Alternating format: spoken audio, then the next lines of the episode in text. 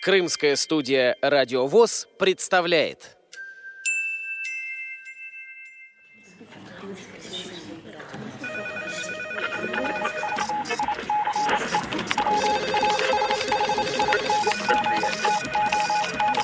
Информационная программа «В курсе». События Крымского региона. Здравствуйте, дорогие друзья! У микрофона в крымской студии Кристина Рябуха. В конце ноября 2022 года ученики Симферопольской школы-интерната номер один для слепых и слабовидящих посетили кондитерскую фабрику «Заря», известной своей торговой маркой «Крымский султан».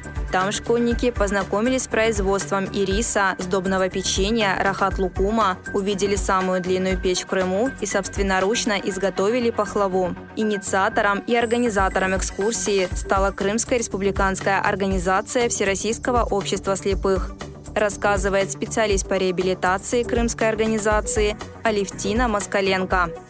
Мы решили, что это очень хорошая идея. Связались с руководством крымского султана. Он дал нам добро. Спасибо ему за это. Мы сводили детей. Это было примерно 11, 12, 13 лет. 15 человек плюс два сопровождающих взрослых. Увидели очень многое. Детей накормили до отвала. Кормили печеньями, конфетами, пахлавой, всем чем угодно. Был мастер-класс по изготовлению пахлавы. Мы это все делали под руководством э, самих специалистов, после чего мы смогли э, забрать вкусную пахлаву, сделанную собственными руками, себе домой, как приятный памятный сладкий сюрприз. Помимо этого еще были сладкие подарки, печенье, рахат-лукум, Дети все были очень довольны, было очень много вопросов. Приятно было то, что на каждой станции экскурсии задавали интересные вопросы, и можно было выиграть дополнительную сладость в копилочку себе. Каждый узнал много нового. Нам показали шикарную 40-метровую печь, которая является единственной в Крыму, по заверениям крымского султана. И она действительно очень длинная, очень горячая. Возле нее очень жарко, и дети были в восторге.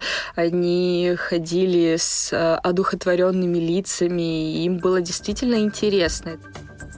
Кондитерская фабрика «Заря» работает с 2001 года. В ее цехах изготавливается более 100 видов кондитерских изделий. Об экскурсионном маршруте рассказывает менеджер компании Изабелла Тургут.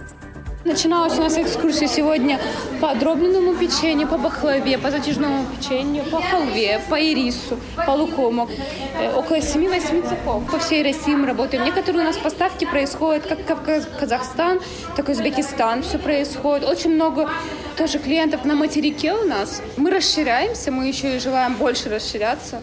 Ребята, меня зовут Зарема. На данном производстве я работаю заведующей лабораторией. Также у нас есть э, Ольга, она будет помогать сегодня проводить мне курсы сопровождать. И есть где-то здесь Изабель. Вот, она также будет а, ходить вместе с нами. Вот, у нас стажируется, будет скоро проводить экскурсии а, вместо нас. Ребята, вы приехали на фабрику «Крымский султан». Фабрика «Крымский султан» была основана в 2001 году. Ребята, 21 год назад приезжает в Крым учредитель наш, его зовут Эрсун Бей, уже старенький дедушка на данный момент. 20 лет назад он еще был полон силы и энергии, и у него была детская мечта. Кто мне скажет, какая? Мне кажется, э, сделать фабрику. Да, ребята, создать фабрику сладостей. Конечно же, была возможность у него создать фабрику сладостей в Турции, но а, мы прекрасно понимаем, что там очень много конкуренции, очень много разных фабрик сладостей. Поэтому он начал искать похожий менталитет людей, а, начал искать там, где много туристов, и, конечно же, выбрал нашу республику Крым. Приезжает он сюда, выкупает это полуразрушенное здание. Здание не было приспособлено для приготовления, вообще для производства сладостей и вообще какого-либо другого производства, но мечта и цель превыше всего, поэтому он начинает ремонт и запускает первый цех по производству, как вы думаете, какой детской сладости? Шоколад. Поднимаем руку и отвечаем. Шоколад. Шоколад. Пахлава нет, шоколад нет. Конфеты. Конфеты нет. Детская сладость. В детстве вам всегда разрешали конфеты кушать? Да. Мед. Нет. Печенье. Нет. Не печенье, думаем. Халва. Халва нет.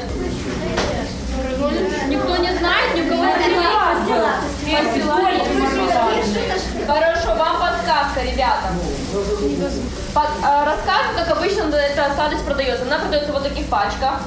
И там надо добавить сюрпризы. Грустные палочки. Киндер Правильно, ребята, грустные палочки.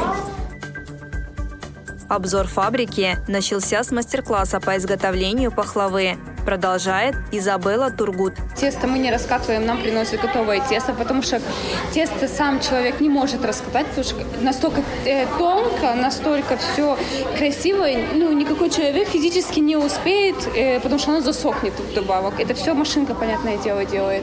Мы сейчас сегодня готовим тесто, нач- э, начиночку добавляли, все раскладывали по тарелочкам, все заливали сиропом, э, с маслом заливали и все в духовку отправляли. И в это же время ожидания мы ходили по всем цехам, чтобы увидеть, как бы и время не тратить, и развиваться, и понимать, где мы находимся.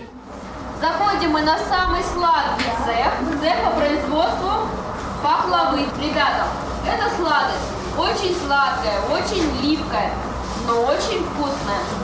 Как вы думаете, если наш директор, учредитель тура, какую ту пахлаву производим мы? Турецкую. Логично. Видов пахлавы в мире очень много. Мы выбрали производство турецкой пахлавы. А вы знаете, в чем особенность турецкой пахлавы? Давайте подумаем. На треугольной. Нет. Это всего лишь один вид пахлавы, который вы сегодня видели. Ее первый раз произвели в Турции. Ну, конечно, логично. Я Это... легче всего Не могу сказать, что ответ неправильный. Говори. Нет, она без меда. Ее легче приготовить. Говори. что Молодец, умничка.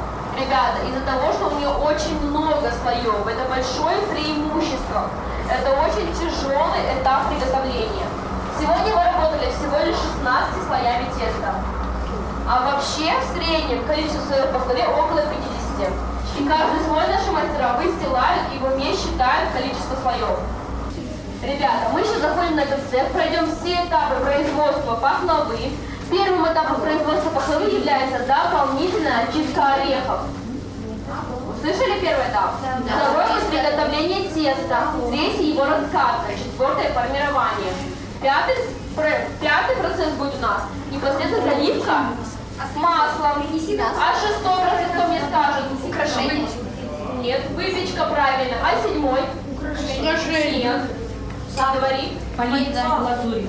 Полить сиропом, ребят. Но сиропом непростым. В турецкой пахлаве нет абсолютно капли меда, ребята. Сироп делают на основе сахара и воды. Сейчас все проверим. Пойдемте за мной. Ребятки, это специальная подовая печь. Сейчас в ней происходит выпечка нашей пахлавы. Это подовая печь, второй вид печи, который мы с вами увидим. В чем особенность подовой печи? В ее основе лежат камни, называются они поды.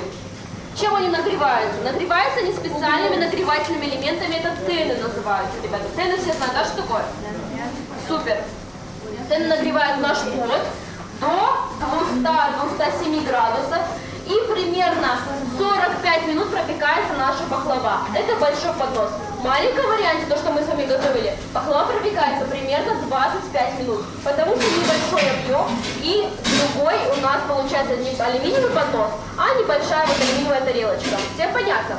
Пахлава пропекается. У меня к вам вопрос. Как вы думаете, в печи пахлава сладкая? Нет. Молодцы. Правильно. А как нам получить, вспоминаем, сладкую пахлаву? Смотрим, что у нас сейчас стоит. Сироп. Сироп. Сахар и вода. Ребята, как вы думаете, почему не используется мед в нашей пахлаве? Потому что Она сгорит. Она турецкая. Я не слышу Потому что никого. она турецкая. Не слышу никого. Можно я? Давай. Что она застывает. Нет. Потому что лед слишком. Нет. Говори. Что потому что в Турции не используют? Нет. Говори. Пахлава может сгореть. Ой, может сгореть. короче. Нет. Потому что, потому что мед вязкий. Нет. Говори. Потому что мед загустевает. Нет. А Будете? Давайте. корица и... Нет, давай еще один вариант и все. Чтобы печь не была грязной. Нет. Ребята, она и так, видите, как резнится сильно. Ее Она через день. Ребята, орех, любой, какой бы мы с вами ни взяли, является сильнейшим аллергеном. Мед, даже не подогретый, и так является сильнейшим аллергеном. Если мы эти с вами два компонента соединим, человеку, который страдает аллергией, может быть последний день, когда мы покушали пахлаву, ребята. На самом деле это очень опасно и страшно. Поэтому мы взяли на себя большую ответственность не использовать мед в составе пахлавы, мы используем сахарный сироп. 70% содержания сахара и 30% содержания воды. Это все как в лаборатории. Если наши мастера добавили 200 грамм больше сахара, нам специальный рефрактометр показывает это данные, что мастер решит добавить не по весу определенному. И наши мастера потом разбавляют этот сироп. На фабрике установлена печь длиной 40 метров. За смену в ней выпекается до 7 тонн печенья. В каждом цеху участников экскурсии ждал сладкий подарок от фабрики. Делится ученица пятого класса школы-интерната номер один Мария Антошка. Мне очень понравилось, было очень вкусно. В завершении экскурсии участники познакомились с цехом по производству рахат лукума. Школьники проверили кондитерское изделие на готовность, наблюдали за процессом нарезания восточных сладостей на ровные кубики, узнали историю возникновения лакомства. Впечатлениями делится ученица 8 класса школы-интерната номер один Полина Меркушева. Мне понравился преподаватель, два наших, которые нам вели экскурсию. Очень доброжелательные, очень много знают о том, что происходит, как изготовляется. Большой опыт, я думаю. А, мне очень понравилось тем, что, во-первых, очень вкусно, очень так а, атмосфера такая добрая, такая, очень понравилось. И также я хочу отметить то, что нам очень все хорошо показывали, объясняли, и было очень понятно, даже человеку, который об этом вообще ничего не знает, все будет понятно. В особенности понравился цех э, Рахатлукума. Ребята, мы пришли на наш последний цех. На самом деле цех не последний. Ребята, мы здесь изготавливаем и торты, и халву уже ребята увидели, и шербет, и ириску. Ребята, кто рядом со мной стоял, мы видели, как готовятся ириски, да? Да. да. То есть, ребята, очень-очень много. Сейчас я вам расскажу, как появился рахат лукум, и это очень страшная история, между прочим. На самом деле рахат – это удовольствие, а лукум – это кусочки. Что получилось? Кусочки удовольствия. Да, ребята, кусочки удовольствия. Жил-был султан в 18 веке, ребята. И однажды взбрело ему в голову изобрести сладость из трех ингредиентов. Позвал он своих поваров и дал им такое задание. «Хочу сладость новую восточную из трех ингредиентов. Сказал он им, розовая вода, сахар и мука. Вот розовая три ингредиента. Вода? Да, розовая вода. Поставили они это варить и всю ночь варили. Ребята, и на утро по получилась такая субстанция, которую мы бы сейчас назвали мармелад. На утро порезали они ее, обсыпали сахарной пудрой, принесли султану с поклоном и уже попрощались с жизнью а султан их озолотил. И, ребята, сегодня у нас 21 век на дворе, а рецепт не поменялся. Три ингредиента. Единственное, что у нас на производстве, мы готовим по турецкой технологии. Мы муку заменили на крахмал кукурузный. Почему? Потому что он гораздо полезнее, чем мука, ребята. Путешествие по кондитерской фабрике принесло интересные и полезные знания и оставило сладкое послевкусие.